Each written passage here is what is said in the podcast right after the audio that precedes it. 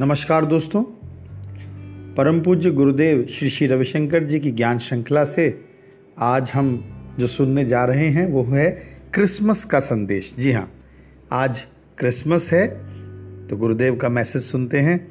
गुरुदेव कहते हैं, तुम क्रिसमस का वो वृक्ष हो, जो ऊपर की ओर संकेत करता है और जिसकी शाखाएँ चारों ओर फैली हुई हैं।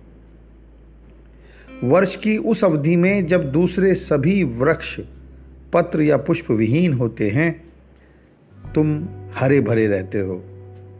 उपहारों को प्रदान करने के लिए तैयार।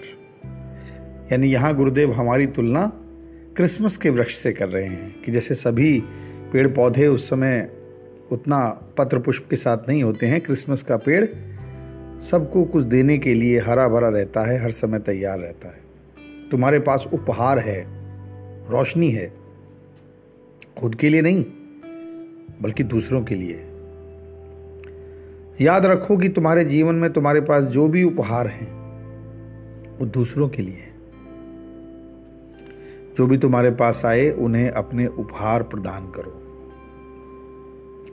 तो जब गुरुदेव ये कह रहे थे, श्री श्री रविशंकर जी तो उनके चारों ओर अनेक उपहार रखे हुए थे। तो एक साधक डिवोटी जॉन ने पूछा कि क्या वे उन उपहारों को खोलेंगे? तो श्री श्री ने हंसकर शरारत से लोगों की ओर संकेत करते हुए कहा, मैं तो हमेशा ही उपहारों को खोलता रहता हूँ। देखा ना, कैसे वहाँ सभी साधकों को उपहार के भांति देख रहे हैं गुरुदेव कि इनको मैं खोलता रहता हूँ ताकि ये दुनिया को खुशी दे पाए।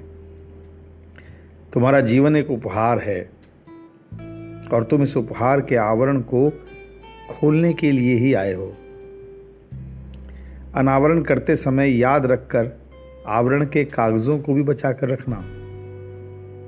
हम्म तुम्हारा संपूर्ण वातावरण, परिस्थितियाँ, घटनाएँ और शरीर, ये सब तुम्हारे आवरण के कागज़ हैं। अक्सर हम अनावरण करते समय हम कागजों को फाड़ देते हैं। कभी कभी हम इतनी जल्दी में होते हैं उपहार को पाने की कि हम उपहारों को भी नष्ट कर देते हैं।